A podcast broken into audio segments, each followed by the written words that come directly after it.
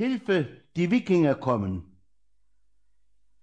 Als die beiden Jungen erwachten, war es bereits heller Tag. Um sie herum hörten sie viele Schritte und aufgeregte Stimmen. Schnell krochen sie aus ihrem Schlafsack heraus. Land in Sicht, rief ihnen Björn zu, der bereits zu seinem Ruderplatz hastete. Beeilt euch, fügte Jarl hinzu, der hinter seinem Freund hereilte. Man kann schon die Häuser und Bäume erkennen, aber sie haben uns noch nicht bemerkt. Schon waren Thorolf und Sigurd an ihrem Platz und griffen nach den Rudern. Das Schiff schoss auf das fremde Ufer zu, rot leuchtete das Segel im Wind. Thorolf blickte kurz zu dem Drachenkopf vor ihm ob er wirklich die Fremden in Angst und Schrecken versetzte? Vorsicht! rief Olaf, als das Schiff immer näher auf den flachen Sandstrand zuschoss. Nehmt die Ruder hoch! Das Schiff verlor an Fahrt, wurde immer langsamer und setzte dann leicht auf dem Sand auf. Stürmt das Dorf! rief Olaf nun. Einige zogen sich blitzschnell ihre Kampfkleider über, andere wollten mit nacktem Oberkörper kämpfen, aber alle griffen nach ihren Schildern, Schwertern und Speeren. Thorolf hatte einige Mühe, den Schild zu lösen, doch er schaffte es. Nun sprangen die Männer ins Wasser und liefen über den Sandstrand auf das fremde Dorf zu. Es war noch früh am Morgen. So unsanft waren die Menschen hier noch nie geweckt worden.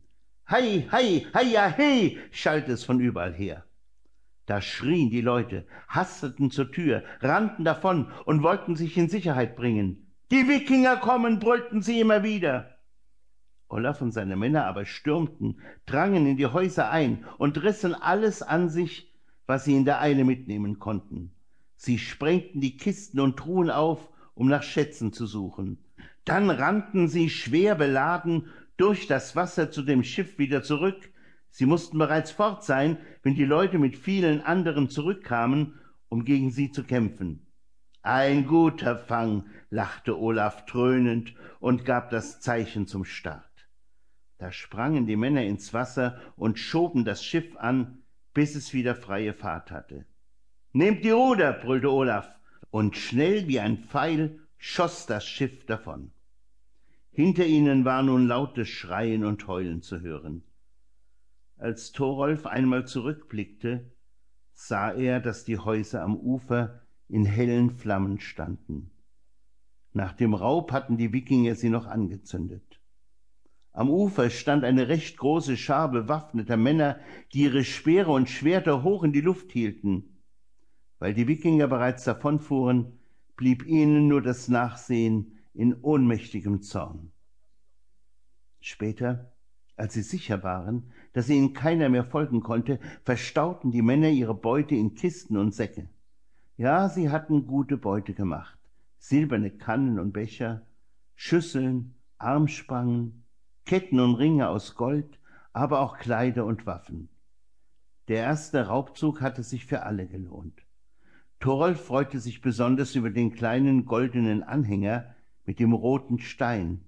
Wie würde sich seine Mutter freuen, wenn er ihn ihr mitbrächte. Thorolf legte ihn behutsam in seine Schiffskiste. Es würde noch lange dauern, bis sie wieder heimkamen. Für morgen war bereits der nächste Überfall auf ein anderes Dorf geplant. Ein anderes Dorf an einer anderen Küste, das niemand vorher warnen konnte.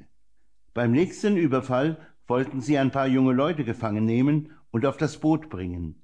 Sie würden jammern und schreien, aber es würde ihnen nichts nützen. Waren sie erst im Nordland auf Olafs Hof, dann würden sie dort ihr Leben lang arbeiten müssen, so wie die anderen Sklaven.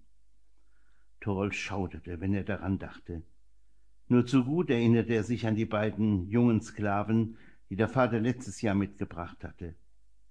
Oft hatte er sie vor Heimweh weinen gesehen. So schlecht geht es ihnen doch gar nicht bei uns, hatte er damals zu Sigurd gesagt. Sie könne nie mehr zurück nach Hause, hatte Sigurd geantwortet. Stell dir vor, sie würden uns zu Sklaven machen. Damals hatte Thorolf gelacht. Aber jetzt spürte er auf einmal die Angst in sich hochsteigen, wenn er an den nächsten Überfall dachte. Es konnte ja zum Kampf Mann gegen Mann kommen, und er konnte von den Feinden geschnappt werden. Vielleicht würden sie auch ihn zu einem Sklaven machen. Lieber nicht dran denken. Rolf spuckte in die Hände und packte das Ruder. Sie wollten diesen Sommer so viel Beute machen, dass sie genügend Sachen zum Tauschen mitbringen konnten. Denn wer etwas zum Tauschen hatte, brauchte im nächsten Winter nicht zu hungern, mochte die Ernte auch noch so schlecht ausfallen.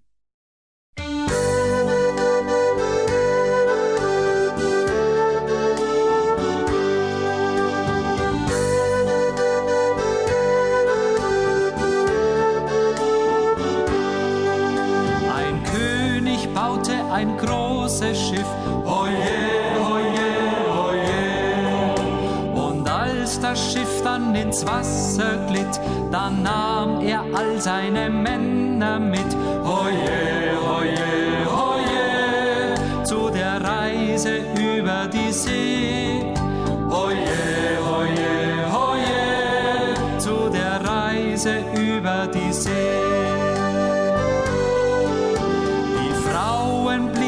am Strand zurück. Oje, oje, oje. Dort standen sie und sie winkten stumm, doch keiner der Männer sah sich um. Oje, oje, oje. Vor der Reise über die See.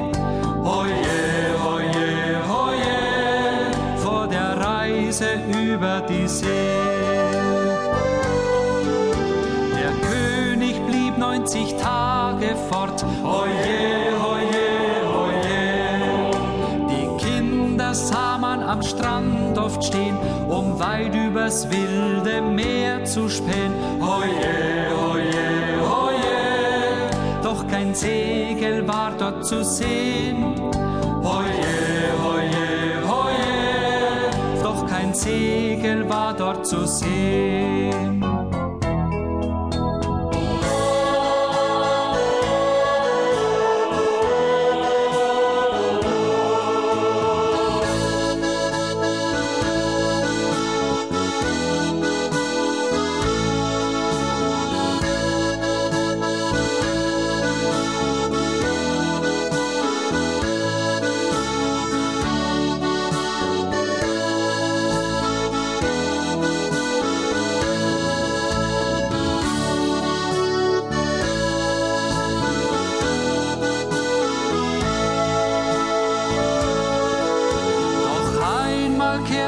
Schiff zurück. Hoje, hoje, hoje. Da kam das Schiff übers Wasser her mit Gold und Silber und noch viel mehr. Hoje, hoje, hoje. Von der Reise über die See. Hoje, hoje, hoje. Von der Reise über die See.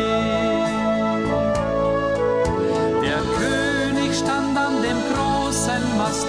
Hoje, hoje, hoje. Er rief, der Schatz bleibt für immer hier. Nicht einen Krieger verloren wir. Hoje, hoje, hoje. Bei der Reise